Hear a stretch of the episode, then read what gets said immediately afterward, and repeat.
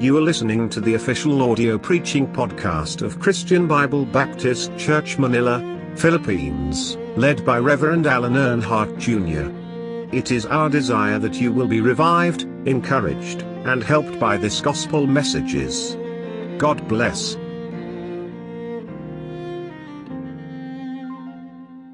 Praise the Lord. Uh, last Friday yata yun, in February 14, ano, Valentine's Day, araw daw ng mga puso. Amen. But, uh, mga kapatid, kung ang, uh, kung ang puso na yan, ay wala na, hindi nakaugnay sa Panginoon, hindi ho yan pag-ibig. Oo. Dahil ang tunay na pag-ibig ay nakaugnay sa Diyos. Yung nanliligaw sa iyo, o sino man nagpapa, ikaw nililigawan, o ikaw, at yung nanliligaw, o, ikaw, o yung nagpapaligaw, ay wala, wala, walang kaugnayan sa Diyos, hindi yan tunay na pag-ibig. No? Dahil ang tunay na pag-ibig nakaugnay sa Diyos. The Bible says, uh, He that loveth not, knoweth not God, for God is love. Amen.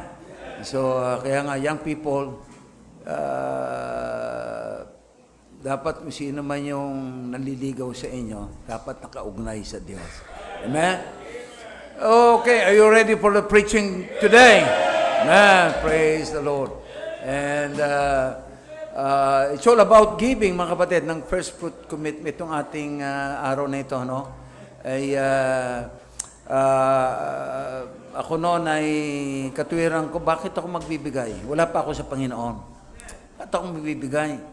Siya ang, siya ang Panginoon, siya ang maraming pera, siya may-ari pera, siya ang dapat magbigay sa akin. Pero hindi pala ganoon ang sinasabi ng Bible.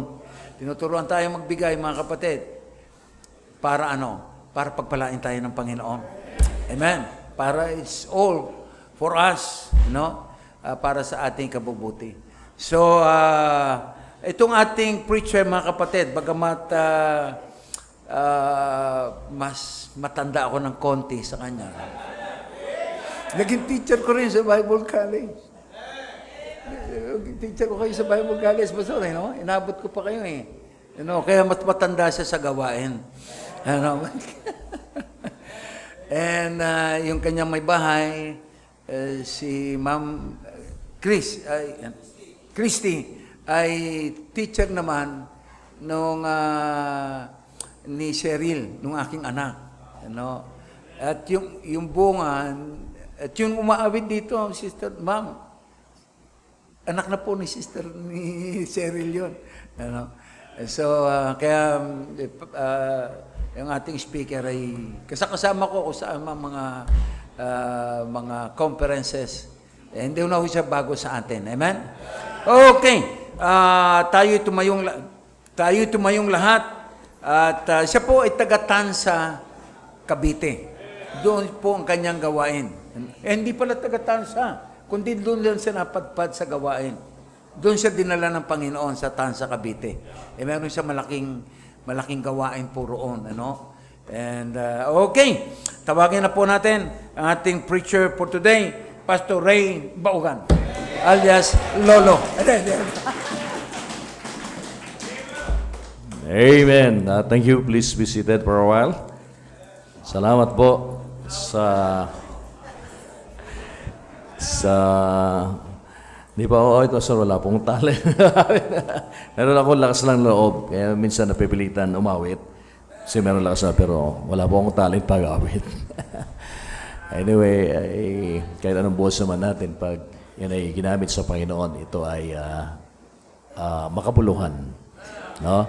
Na bagay na hindi natin ginagamit para sa Panginoon is all useless, nothing. No, walang kwenta. Na po? Sabagat hindi natin madadala yan sa langit. No, yung result nito, pag hindi natin ginamit sa Panginoon, hanggang dito lang sa lupa, wala makita sa langit. Pero nung talento mo na ginamit mo sa Panginoon, ay kahit na sintonado niyan, ay makita mo sa langit. No? Uh, salamat, uh, salamat sa Panginoon na ako po ay nanyan ng inyong pastor. No? Uh, tagal na po ako inanyahan sa ilang pagkataon ay uh, uh, minsan ay uh, hindi magtutugma yung ano yung schedule ano po uh, honestly speaking, na talagang ah, ako po ay hanggang ngayon, 20, 22 years na ako nagpastor, ay ah, kinakabahan pa rin po magsalita sa ibang simbahan. No? Panginoon, ah, parang dito lang ako sa simbahan ko. Ano, parang parang dito lang ako sa sa mga tupa mo rito. Pero hindi naman na po pwede, no? Kaya lang ay uh, marinig din tayo sa sa iba. So salamat po, Pastor, sa inyong uh, paanyaya. At ang ganda po ng music ninyo, no? Uh, music lover po ako, no? Gusto gusto ko music at lalo lalo na yung uh, musika ng Kristiyano na kung saan ay uh, may may mensahe, no? Where after the message. No, kaya pag nakinig ako ng kanta, ninanamnam ko yung mensahe. Doon ako nag-enjoy. At totoo po yan mga kapatid, na kung nanamnamin lamang natin yung mensahe ng bawat kanta ng mga Baptist, no? Talagang hindi po basta-basta ginawa yan. Ito po yung karanasan nila. Kaya na nila na isulat yan. Nanggaling sa puso po yan. No? Kaya ang ganda po ng, uh, ng music. Uh, actually, kanina ay uh, uh, I almost cry. No? Hindi ko, hindi ko alam kung emotional ako, pero nat- natatouch ako sa awitin. Sa katunayan, matagal akong tinawag ng Panginoon, di pa ako nagsuko noon. Matigas sa ulo ko. Pero dumating pagkataon na is, kanta lang ay talagang, kanta pa lang, oh, sorry, gusto ko na mag-forward. Tala nakahawak ako sa upuan. Yung kanta pa lang, no? Yung hum, so send ay yun na Tagalog, humayo ka at maglingkod sa akin. Ang paghihirap mo'y para sa akin. Talagang kinausap ko ng Panginoon doon. No? At yung kanta kanina ng choir, uh, talagang, uh, narinig ko yan pero kanina ay uh, attached po ako. No? Dahil nakita ko po yung dalawang bulag. No? Uh, adult na po ba sila? Adult sila? Uh, dalawang bulag. Nakakita rin po ako ng Deaf and Mute, San Pedro Seven Church, ng bulag. You know. Pero yung uh, kumanta kanina at yung kinanta nila, kung unawain po natin yan, much is given, much is required. I think lahat sa kanila binigay nila.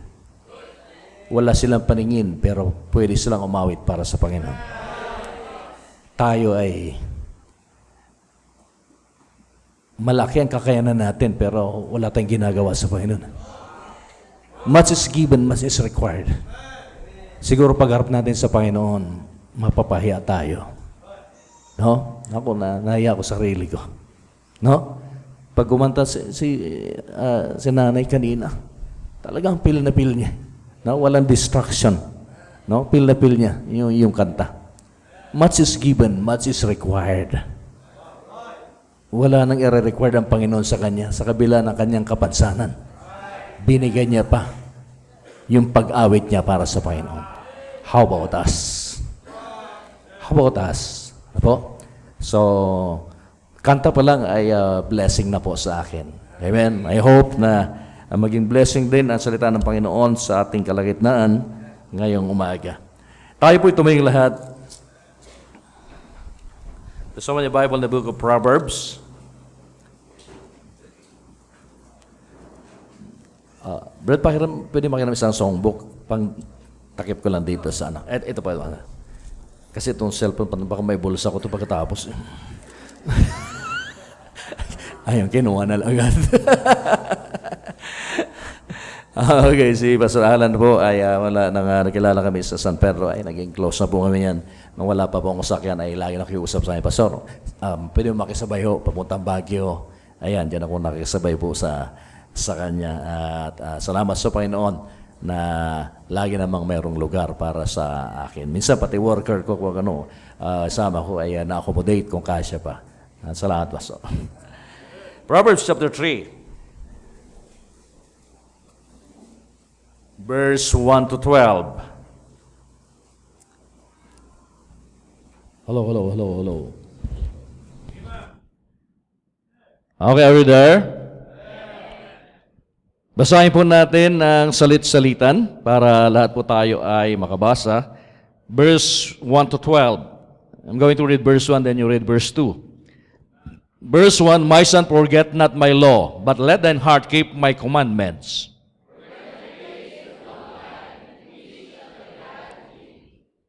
Let not mercy and truth forsake thee.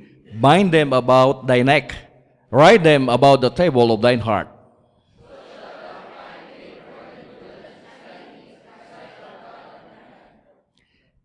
Trust in the Lord with all thine heart and lean not unto thy own understanding.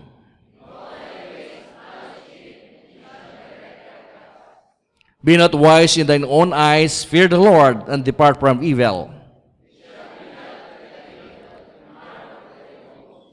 Honor the Lord with thy substance and with the first fruit of all thy increase.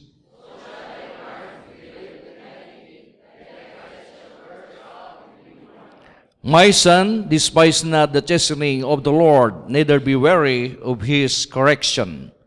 For whom the Lord loveth, he corrected, even as a father the son in whom he delighted. Bow our heads in prayer. Ama namin sa langit, dakilang Diyos, kami Panginoon ay nagpupuri at nagpapasalamat sa iyo Panginoon sa umaga ito. Salamat po Panginoon sa talata mula sa iyong banal na salita naming binasa Panginoon. Ang dalayan po namin, O Diyos, ay kayo po magbigay ng karunungan sa amin, Panginoon. Maunawaan namin, Panginoon, aming binasa ang iyong salita. At ganoon din, Panginoon, ang pusong mapagkumbaba, handang paturo lagi, pasakop sa iyong salita, Panginoon. At ganoon din, Panginoon, hiningi po namin, Panginoon, ng kapatawaran, aming kasalanan, linisin mo po kami, O Diyos.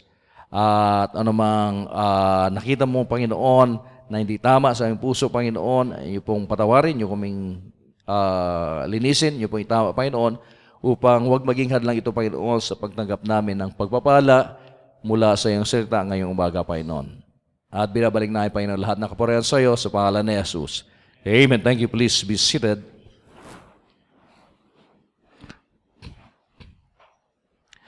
Ang ating aralin po ay pinamagatan ko pong God's Principle. God's Principle.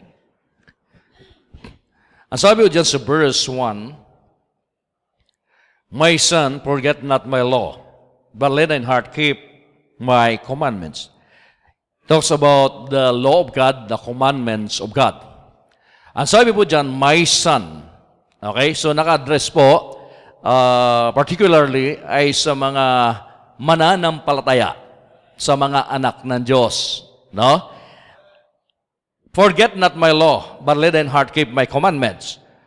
Uh, sinasabi rito na kung saan ay huwag nating kalimutan ang kanyang batas o kanyang kautusan o ang kanyang salita o ang Biblia bilang anak ng Diyos. Alam niyo po, ang Biblia po ito'y sinulat para sa mga mananampalataya. Specifically for the Baptist people. Sabagat yun po ang yun po uh, mga uh, unang mananampalataya ay mga Baptist. Ano po? Uh, hindi naman hindi naman ibig sabihin po ay Baptist na pupunta sa langit kasi mayroon mga believer na mga Protestant, mga Methodist, may ibang born again, mga saved din sila. Ano? Pero mga nauna mga Kristiyano ay Baptist po. Ano po? Kung ating pag-aralan ang Bible. At uh, uh, sabi niya, forget not my law. Isinulat po ang Bible para sa mga believer. Never po nasinulat ang Bible para sa mga unbeliever. Hindi po ito para sa kanila. No? Sabagat they will despise it. Lilibakin lang nila ito. Tatawanan na nila ang Bible. Hindi nila paniwalaan ang Bible. Ang, ang magtitiwala lamang ito at makapa, maka-appreciate ng Bible na salita ng Panginoon ay ang mga anak ng Diyos but never for the unbeliever. Pero isinulat ito sa mga believer at uh, para tayo ay patibayin sa ating pananampalataya at para hamunin upang maglingkod sa Panginoon, upang abutin yung mga unbeliever. Upang encourage tayo na abutin ang mga unbeliever. Sabihan, my son. Ibig sabihin ay mga believer po naka-address. Ang salita ng Panginoon, my son. Hindi po lahat ay anak ng Diyos. Sabi ng Bible, John chapter 1, verse 12, But as many as receive Him, to them give He power to become the sons of God. Yun lamang nanampalataya lamang tumanggap kay Kristo ang naging anak ng Diyos. Kung mayroon man kaming bisita rito, hindi po ibig sabihin na hindi po, hindi po kayo kasama. No, mahal po namin kayo. Pero ang anak, anak lang po ng Diyos yung tumanggap, yung nanampalataya kay Kristo bilang sariling tagapagligtas. At kung tinanggap niyo ang Panginoon kanina sa Sunday School, may nagpaliwanag sa inyo na si Kristo tagapagligtas, inamin niyo na kayo makasalanan at kayo nagsisi at tinanggap niyo ang tagapagligtas, sabi ng Bible, kayo po ay naging anak ng Diyos, napabilang kayo sa pamilya ng Diyos. Yung po tinatawag na born again. Ang born again, it is not a religion, but it is an experience. Ito'y karanasan ng isang tao na nagsisi ng kasalanan, tumanggap kay Kristo bilang sariling tagapagligtas. Kaya pag sinabing born again, ligtas, patutungo sa langit. Walang born again pag tinanong mo pag namatay, eh hindi ko alam kung saan ako patutungo. Eh ano ibig sabihin ng born again? Pag sinabing born again, ipinanganak ka sa pamilya ng Diyos, ikaw ay naging anak ng Diyos, at pag anak ng Diyos, sa langit ang tungo. Tiyak ang langit. Pero pag bisita namin, hindi ka pa tumanggap sa Panginoon, mahal ka namin, gusto namin, gusto ka namin na maging anak din ng Diyos. Gusto ka namin maging kapatiran. Kaya that's the reason na in-invite ka namin dito. Makilala mo Panginoon, maligtas ka at mapabilang ka, mapabilang ka sa pamilya ng Diyos. Tanggapin mo ang Panginoon. So sabi yan, My son, forget not my law. Forget not my law. Huwag mong kalimutan ang aking batas o ang aking salita. Napakahalaga po ng salita ng Panginoon. Amen? Actually, uh, that is the reason kaya nandito tayo. Dahilan ng salita ng Panginoon, nandito tayo. Tama po ba? Laging sinasabi sa aming simbahan, lalo po ang Cavite po, parang Manila na rin po, ano, iba't iba na po ang ah, tao doon. No, hindi lang purong Caviteño. Sa, sa, actually, simbahan namin, siguro mga 30% lang ang taga Cavite talaga. Iba't ibang na rin yung ano, yung ah, yung ah, probinsya nila. Hindi ko alam kung tawag. Probinsya, mahirap ng pagtribo. ako hindi rin ako Cavite kasi, hindi ako taga Cavite. Ako po Ilocano. At taga Pangasinan po ako. Tapos dinala ko ng Panginoon dyan sa Laguna for, for uh, some reason na upang uh, mag-aral ng vocational, paaralin ako ng ate ko at mag-drive ng tri- tricycle. Tuwan-tuwan ako doon. Yun, panga, yun yung, yun yung uh, pangako sa akin. Tuwan-tuwan ako noon. Kasi sa probinsya ako, eh, mangingisda lang ako. So, dito ay makapag-aral ako kahit na vocational, pagkatas makapag-drive ako ng tricycle. During that time, ay kukunti pala ang tricycle. So, tuwan-tuwa ako. Dinala ako sa Laguna. Pero hindi pala yung purpose ng Diyos sa akin. Hindi ako hindi ako na, na, nakapag ah, hindi ako napagtapos sa vocational na na pinag-aralan ko. Pagkatapos hindi na ako nakapag-drive din ng tricycle. Sa ko nung nag-aaral ako mag-drive ng tricycle, nakita ko ng bayaw ko, yung may-ari ng tricycle, at papugak-pugak yung pag-andar ko, yung pinagalitan pa kami, napahiya ako, hindi na ako nag-drive ng tricycle. Napahiya ako, so ako noon. So, hindi ako nag-drive ng tricycle. At yun pala may purpose ng Panginoon. May kumatok na soul winner doon sa Pasita at na naglalaba ako that time yung uniform ko para sa school. At pinapasok ko, in-invite ako sa Bible study, in-invite ako sa church, at doon na po nagsimula aking buhay kristyano. At nung nasa po ako, sabi ko, Panginoon, gusto kong magpastor, magmisyon sa Pangasinan. Sa gusto kong abutin yung mga kababayan ko. Di ba yun naman ang burden mo natin?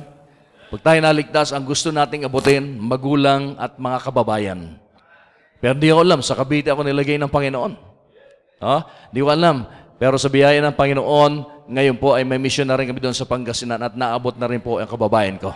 Yung nanay ko naging act- active na sa church. Nung nagkaroon ng mission doon ay uh, every Sunday, every Sunday, nandun na sa church. So, uh, uh, because it is because of the Word of God. Dahilan ng Biblia. Tayo po, hindi naman tayo taga, kayo rito, hindi mo na, mo kayo lahat taga Makati dito. Iba't, yung iba siguro, taga-probinsya, may Ilocano, may Bisaya, iba't iba ang probinsya. Pero bakit tayo nandito lahat? It is because of the Word of God. Nakasumpong tayo ng tamang pananampalataya, ng tamang pananampalatayan. Yan ang nagbigay sa atin ng katiyakan ng langit.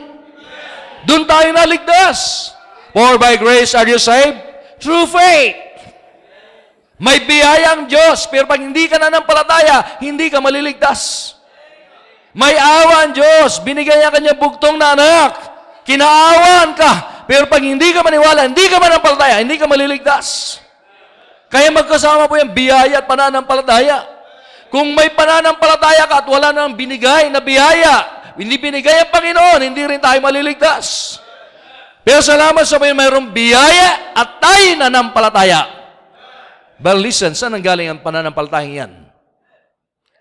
Saan ang galing pananampalatayang yan?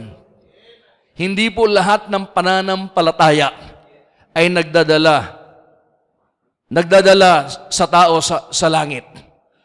Hindi po lahat ng pananampalataya.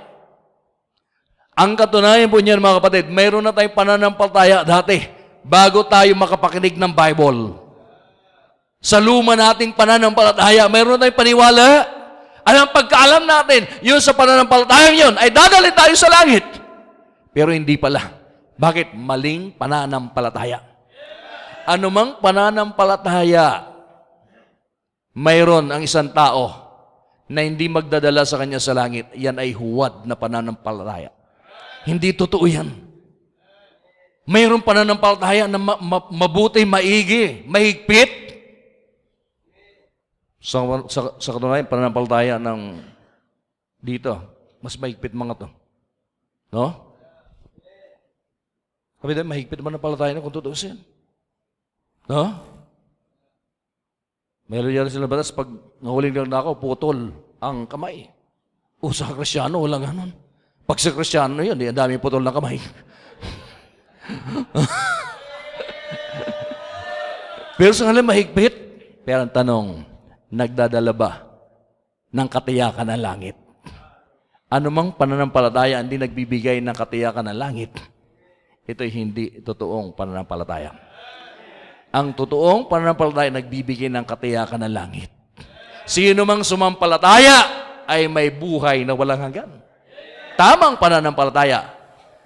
But my question is, saan nang galing yung tamang pananampalataya? Saan nang galing ang faith? Faith cometh by hearing, and hearing by the Word of God. Doon po tayo nagkaroon ng tamang panampalataya. Hindi po nung relihiyon, hindi nung tradisyon na ginagawa natin. Nagkaroon tayo ng tamang pananampalataya nung tayo nakapakinig ng salita ng Panginoon. Yun yung tamang pananampalataya ang nagligtas sa atin. Kaya nga napakahalaga ng Bible. Amen? Napakahalaga ng Bible. Kaya bawat mananampalataya dapat mayroong Biblia. Sa napakalaga po niyan. Yun ang ibabahagi natin sa tao upang magkaroon sila ng tamang pananampalataya. Sabat kung maliban magkaroon sila ng tamang pananampalataya, hindi sila makarating sa langit. So the law of God, the Word of God. So, that is uh, uh, the, the, the Bible, the Word of God. So number one, the principle of the Word of God. The principle of the Word of God. Number, uh, number one, the principle of the Word of God. Sabi dyan, forget it not. Huwag mong kalimutan ang salita ng Diyos. Amen? Bakit po kaya sinabi yan? Sabagat ang tendency po natin ay makalimot sa salita ng Panginoon. Amen? Biro mo, na, nakita mo na ang tamang pananampalataya, nasumpungan mo na, naligtas ka na. Yung ibang tao nga, hirap na sila, hirap na hirap sila sa kanilang relihiyon para matiyak ang langit. Pero hanggang ngayon, di pa rin nakatiyak. Nagkagulo-gulo na sila diyan sa Quiapo. Nagkatulak-tulakan na sila doon at naapak-apakan na sila. Makahawak lamang doon sa itim na Nazareno. Tanong, tanungin mo, pag namatay, halimbawa, namatay ka doon, sa, naapakan ka sa leeg, sa kakaakyat mo doon, patay ka. May namamatay po dyan. Amen? Tiyak mo ba langit? Hindi po. Biruin mo yan, nagpakamatay-matay ka na dyan. Pag akyat doon at pag nadisgrasya ka, sa impyerno ka pala. Ba, hindi yun naman po yung paraan, papunta sa langit. Bakit po? Wala namang itim na nasarino eh. Sabi nila yung si Kristo, kailanman hindi naging itim si Kristo. Siya ay Hudyo. At maganda ang kutis ng mga Hudyo. Hindi po ako Hudyo ah. Ba, si Pastor, mga Hudyo, magwapo si Pastor eh. No? Pero hindi itim si Kristo, walang itim na Nazareno. Niloloko lang ang tao. At nakakasa ng mga, mga pinuno ng relihiyon, alam nila na hindi totoo, pero hindi tinuturo sa tao. Alam nila walang itim na Nazareno. Alam nila na hindi dapat gawin yun, walang kabuluhan yung pinagagawang yun. Sa mga kaibigan namin, katoliko, hindi po namin kayo inatake. Sinasabi mo namin ang katotohanan. Sabat mahal namin kayo. Ayaw namin kayo magpatuloy doon sa mali. Na yung dulo na noon ay kapahamakan sa impyerno. Nais namin kayo ay maligtas. Kaya unawain nyo lang pa salita ng Panginoon, wag, kay- wag, wag nyo tak, ah, saraduan ang pag-iisip nyo. Buksan nyo po lang. Yung ba'y talaga sa Diyos? Yung pinakita doon sa video ni, ni Pastor Ed, pa, ah, haba, ah, natapos yung ah, tawag doon, yung ah, translasyon, nag-inuman sila. Ano tawag, tawag na doon?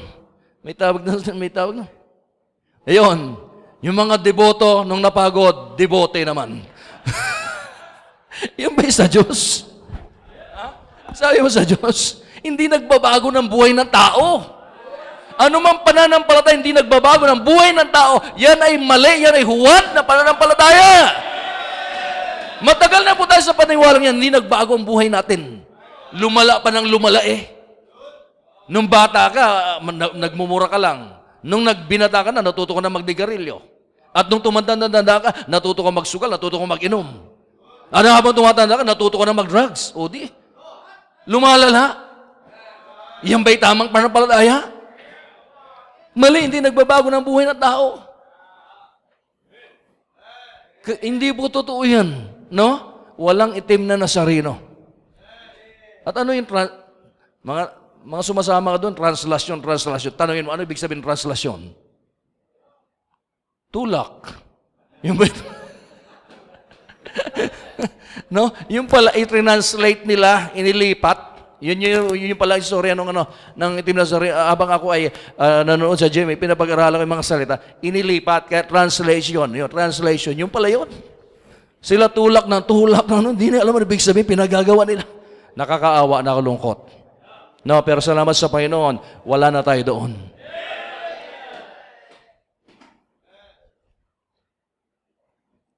My son, forget not. Forget it not. Huwag natin kalimutan. Nasumpungan na natin ang tamang pananampalataya.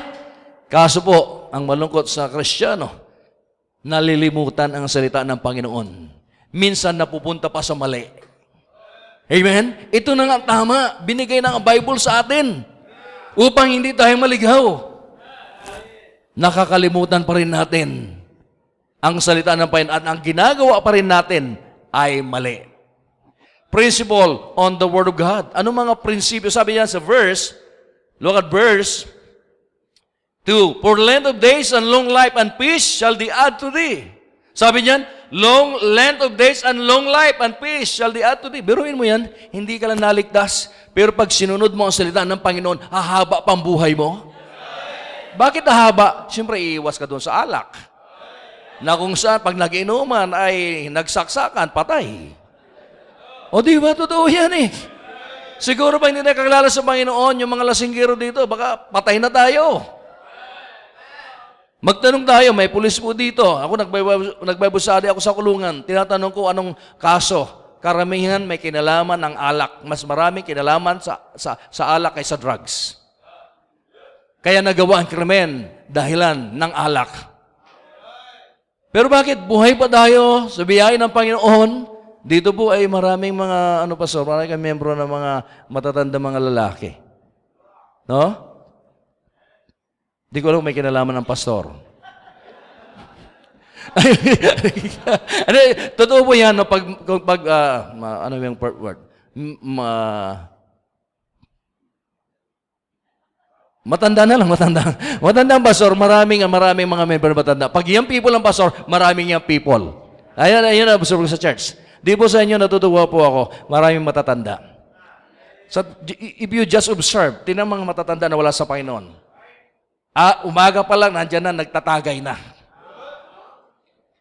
kukunti na nga yung panahon nila dito sa lupa, ginamit pa sa kasalanan.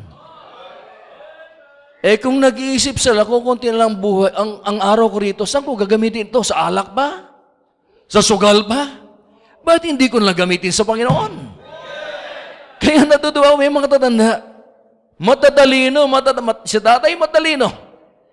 Ang pastor niyo matalino. Bakit? Yung huling araw na nalalabing sila ay ginagamit nila para sa paglilingkod sa Panginoon.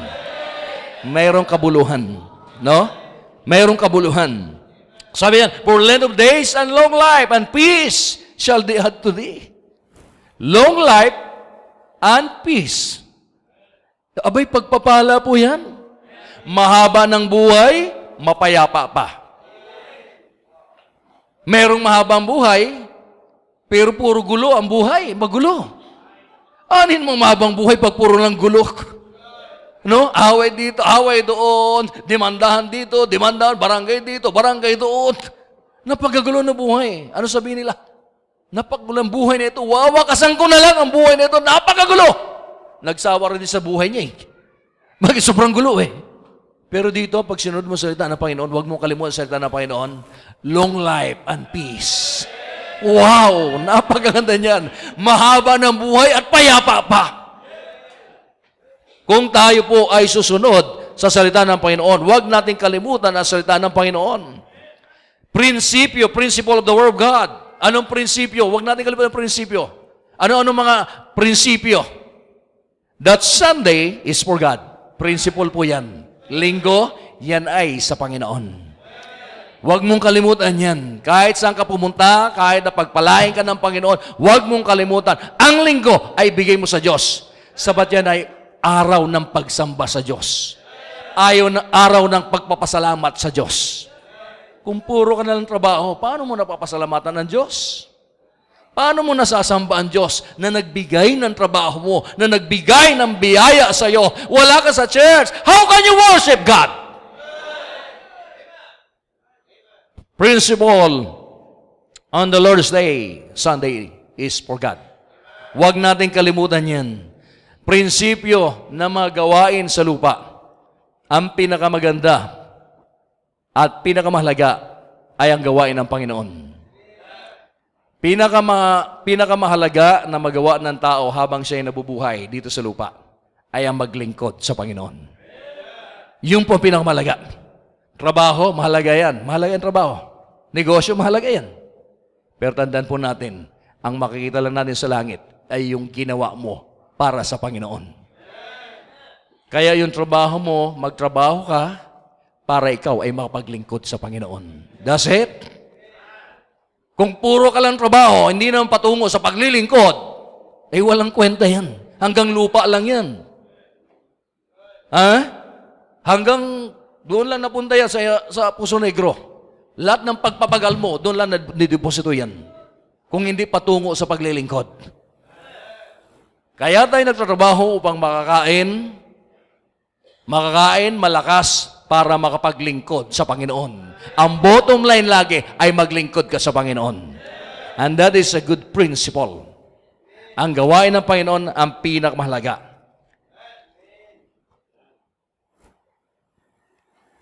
Ano prinsipyo natin? About giving.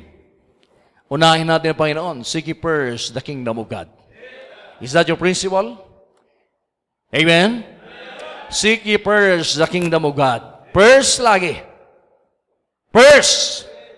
And all these things shall be added unto you. Huwag mo intindihin yung mga bagay na, na gusto mo mapunta sa iyo. Unahin mo lang Panginoon, sundin mo lang Panginoon, maglingkod ka sa Panginoon. And all these things shall be added unto you. Bahala ng Panginoon magdagdag niyan. Maging tapat ka lang, sumunod ka lang sa Panginoon. Bahala ng Panginoon dyan. Pangako niya yan eh. Amen? Pangako niya yan. So, principle on the Word of God. Number two, the principle on belief. Principle on belief. Verse 5. Sabi dyan, Trust in the Lord with all thine heart and lean not unto thy own understanding. Magtiwala tayo sa Panginoon. Hindi po sa atin sarili. Sabi yan, lean not unto thy own understanding. Huwag kang magtiwala sa sarili mong karunungan. No? Huwag. May limitasyon ng kaalaman natin. Akala natin tama. Yung pala mali. Kaya kahit anong galing natin, magtiwala pa rin tayo sa Panginoon. Are you listening? Amen? Kahit anong galing mo mag-drive, magtiwala ka sa Panginoon. Hindi mo alam disgrasya dyan. Ang karamihan na disgrasya, una yung mga matarantahin pag drive No? Pag may tumawid ng pusa, eh, kinabig na ng todo na yun, bumangga. pusa lang. Hindi rin, bayaan mo na mamatay ang pusa kasi ikaw mamatay.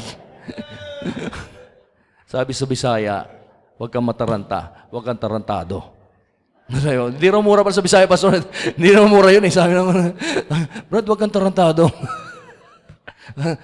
sa pangalawa, yung mga magaling sa magaling na mag-drive, iisip niya magaling na siya mag-drive. Doon na didisgrasya. Kaya dapat bawat alis nagpe-pray. Bet, nagtitiwala ka sa Panginoon?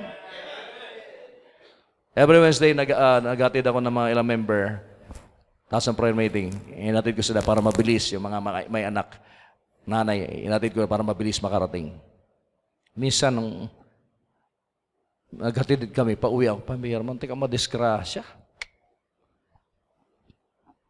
Dito sa right side, mayroong, mayroong bus na bumagal. Bumagal siya. Di binilisan ko rito, pag umarangkada ako rito, yung para mayroong sisingit na sasakyan dito, walang ilaw.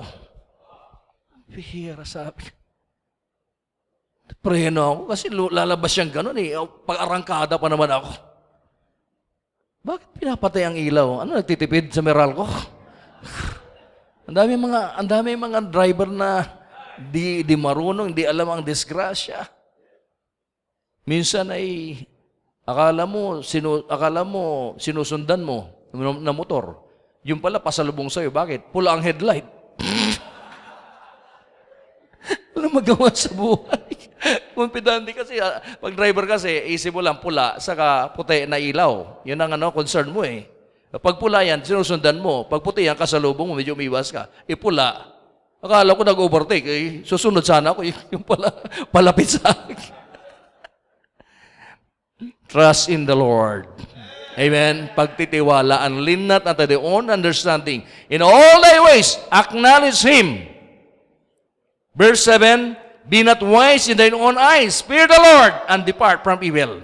Be not wise in their in their in your own eyes.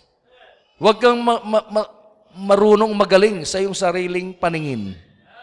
No? Magtiwala ka sa Panginoon. Magtanong ka sa pastor. Hello, amen? Napakapalad nga ninyo, eh. meron kayong pastor. Ang pastor po ay regalo ng Diyos sa simbahan. To help you and to guide you and to direct you. Sabagat siya kinakausap ng Diyos upang tulungan na akayin itong mga, mga tupa sa magandang pastulan. Kaya binigay ang pastor. Tingnan niyo mga kabataan sa paligid, ba't naparewar ang buhay nila? Tingnan niyo mga pamilya, ba't wasak, ba't sira ang buhay nila? Broken families. Sabagat walang pastor, nag-guide sa kanila. So you're blessed. Amen? We are blessed. Ako, blessed po ako. Nagkaroon akong pastor, Pastor Ed Laurena. Nagkaroon ako ng church. At kung hindi sa church, sa San Pedro, hindi kay Pastor Ed Laurena, humanly speaking, Maring sira ng buhay ko. Maring magulo ang buhay ko. Pero salamat sa Panginoon, mayroong pastor, mayroong church binigay sa akin. Maayos ang buhay ko at nakapaglilingkod pa ako sa Panginoon. Kaya huwag tayong, ma- huwag tayong magaling sa sarili natin. Magtanong kayo sa pastor. Ang pastor po, maaring hindi kami nakapag-aral na katulad na pag-aralan ninyo. No? Pero binibigyan kami ng wisdom ng Panginoon. Bakit lingkod kami ng Diyos eh? At kayo makikinig sa amin. Kaya binibigyan kami ng wisdom ng Diyos. Magtanong kayo sa pastor. Hindi kami nakag-aral pero may mga alam kami na makakabuti sa inyo. May alam kami na pwede kayong iiwas sa kapamahakan. Be not wise in own eyes. Fear the Lord and depart from evil. Depart from evil. Lumayo sa kasalanan. Lumayo sa mali. Sabagat pag namuhay tayo sa mali, yun ang magpapahamak sa atin. Yun ang magbibigay ng miserableng buhay sa atin pag hindi tayo lumayo sa mali, hindi tayo lumayo sa kasalanan. Kung ating pag-aralan ang buhay ng tao, bakit naging miserable? Tingnan mo lang yan, mayroon lang kasalanan yan sa likod niyan. Mayroong dahilan ng kasalanan yan. Lahat po niyan. Lahat ng kasalanan niyan, ang katutunguhan niyan ay miserableng buhay. Pero salamat sa binibigyan tayo ng wisdom ng Panginoon, binibigyan tayo ng guidance, ng direction ng Panginoon through the pastor, upang hindi tayo mapahamak, lumayo sa mali. Principle on the Word of God, principle on relief.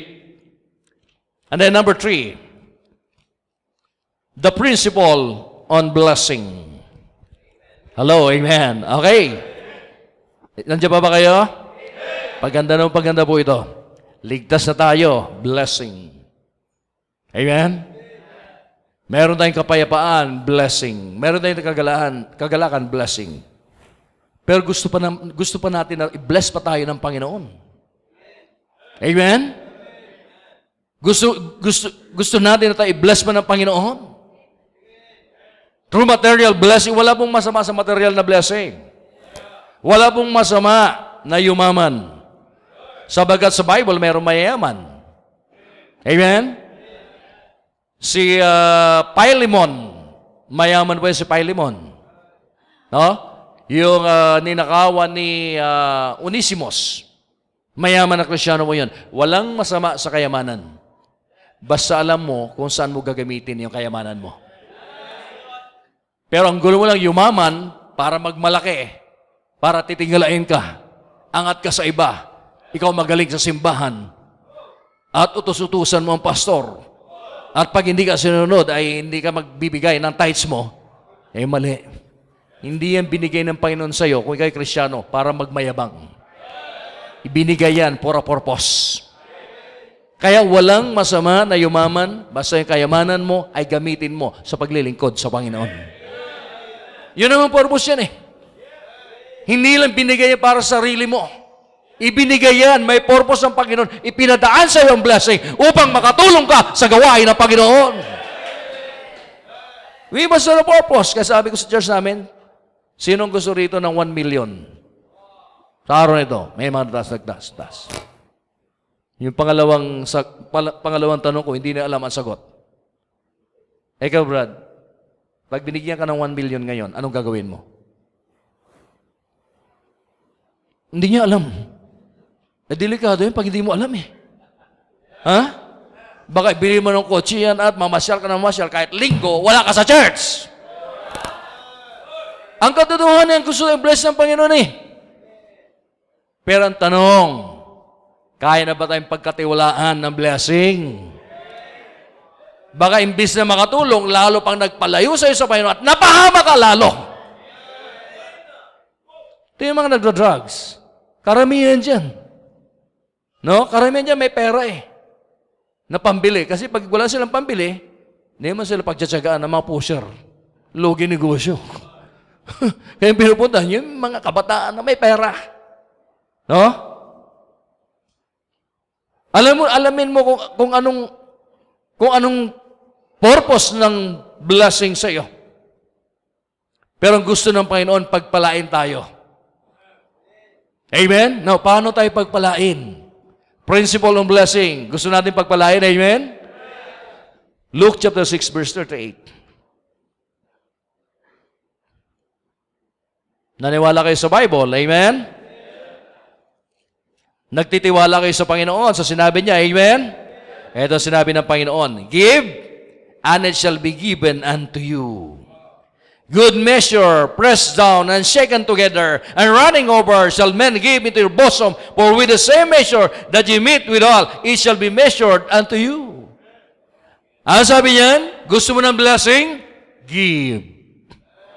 Magbigay ka at ikaw ay bibigyan. Kung gusto mo pala ng blessing, magbigay ka. Kaya wala kang blessing, hindi ka nagbibigay. Ang paniwala ng tao, paano pa magbibigay? Kunti na lang ito, pag binigay ko, di wala na ako. Ayan, sa'yo. Pero sa Diyos, iba. Magbigay ka, at lalo kang big- bibigyan, lalo kang tatanggap. Totoo ba yan? You must, you must believe that principle. Gusto natin ng pagpapala, mga kapatid, nandyan po sa Bible.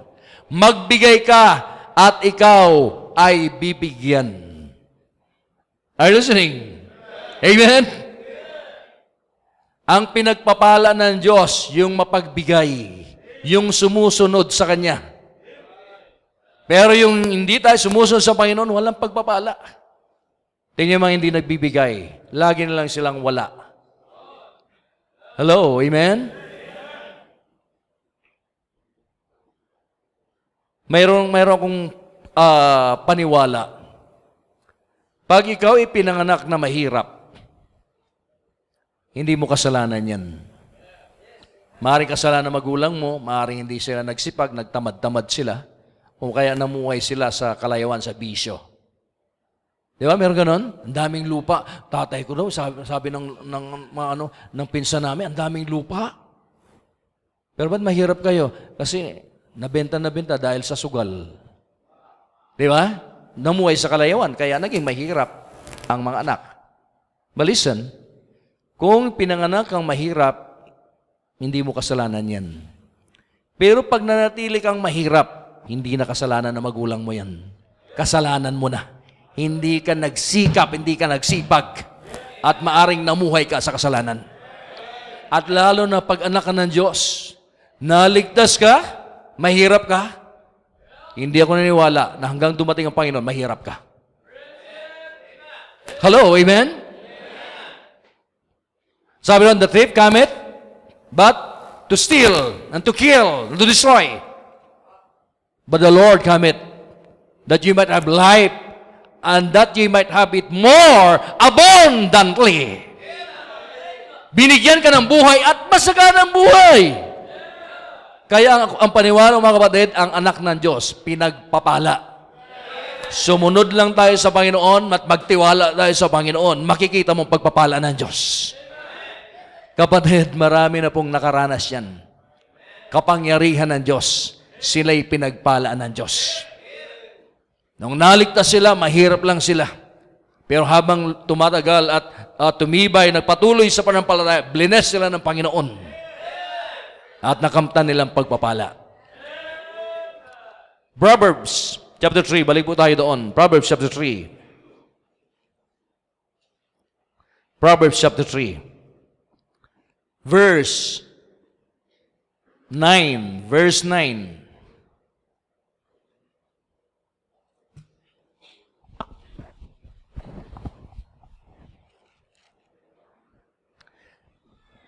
Sabi honor the Lord with thy substance and with the first fruit of all thine increase.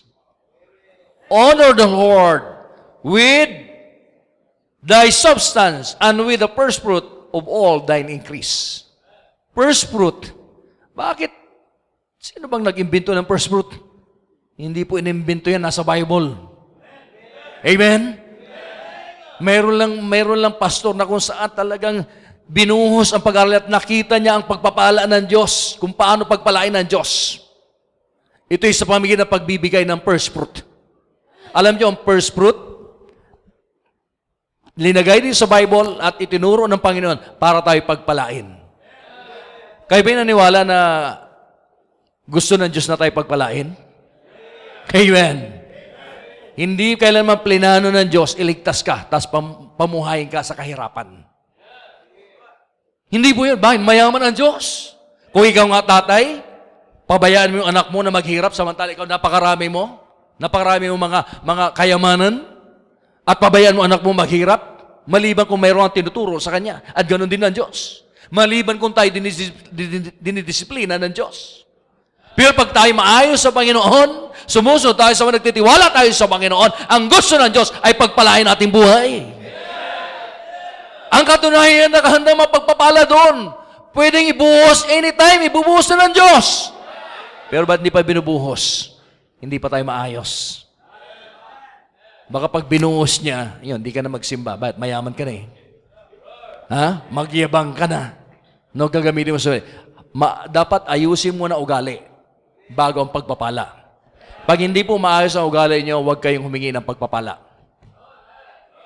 Sabagat masama pong idudulot nito. Pwede kang magmayabang o pwede kang lumayo sa Panginoon, pwede kang magrebelde sa pastor. Mal, makapangyarihan po ang kayamanan. Amen? Nagbabago na ugali ng tao ito. Kahit mga pastor eh, pag yumaman, pag lumaki ng church at lumaki ng offering eh, nagyayabang na sila eh. Kaya, yung ugali mo natin, ayusin natin kung gusto natin pagpalain ng Panginoon. Gusto ng Diyos tayo pagpalain tayo, anak ng Diyos. Amen? Kaya yung first fruit, nasa Bible po yan. Dinesign po yan at binigay ng Diyos upang tayo ay pagpalain ng Diyos. Amen? Kami po, mga ganun din po siguro, Pastor. Mga apat o limang taon kami magpa-practice ng first fruit. At blinis po ng Panginoon ang gawain. Akala ko noon hindi na, kami, hindi na kami makabili ng property. Siguro during that time, mga attendance namin, mga 70 lang.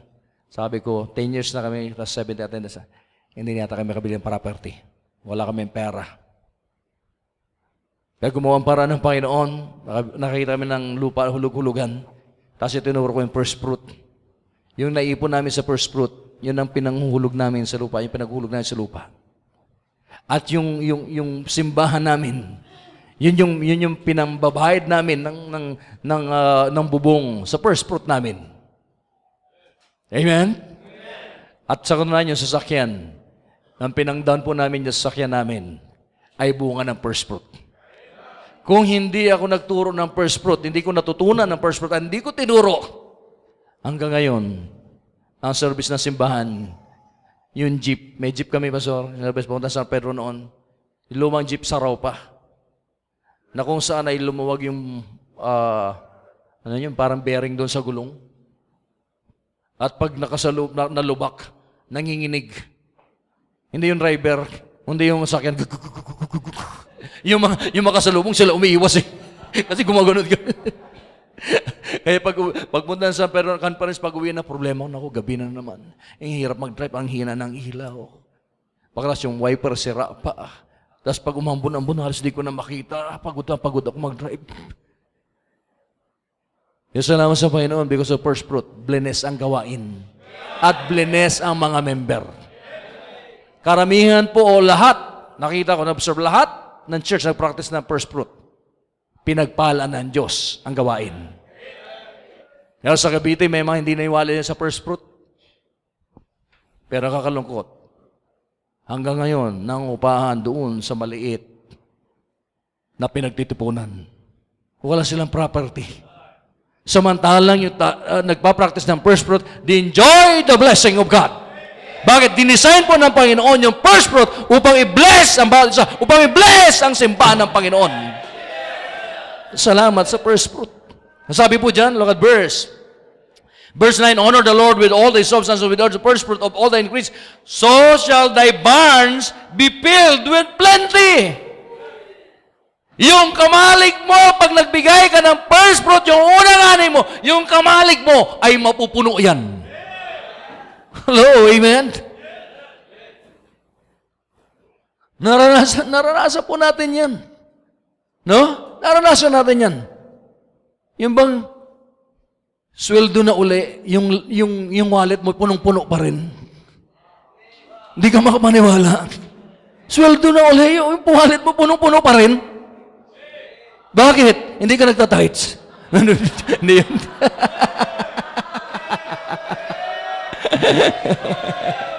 Pag napuno yung wallet mo, hindi ka nagbibigay, tandaan mo, hindi galing sa Panginoon yan.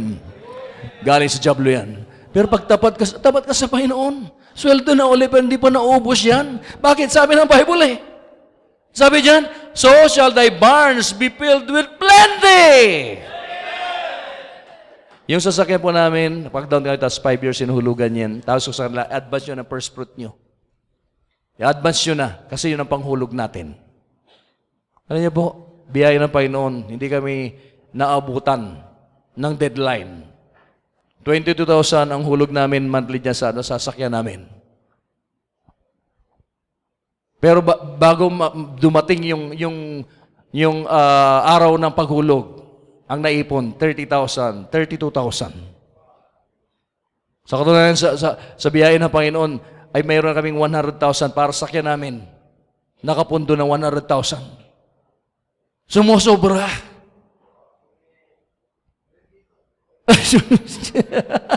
Dadalhin daw dito. Hindi, bibili pa kami sa airray kasi kulang na yung sakyan namin. Pag-pray niyo po kami, kulang na yung sakyan namin. Ah, yung bagong area namin ay maraming nadala mga kabataan. Kulang. Sabi ko, ang problema, pagpunta ko ngayon dito, problema ko, magsakyan ako kako. Ilang, hindi masunduan yung isang area. Kasi yung isang area, pinanundo po namin kasi yan. Kasi kulang. Kahit na mga gusgusing bata, sumasakay po dyan.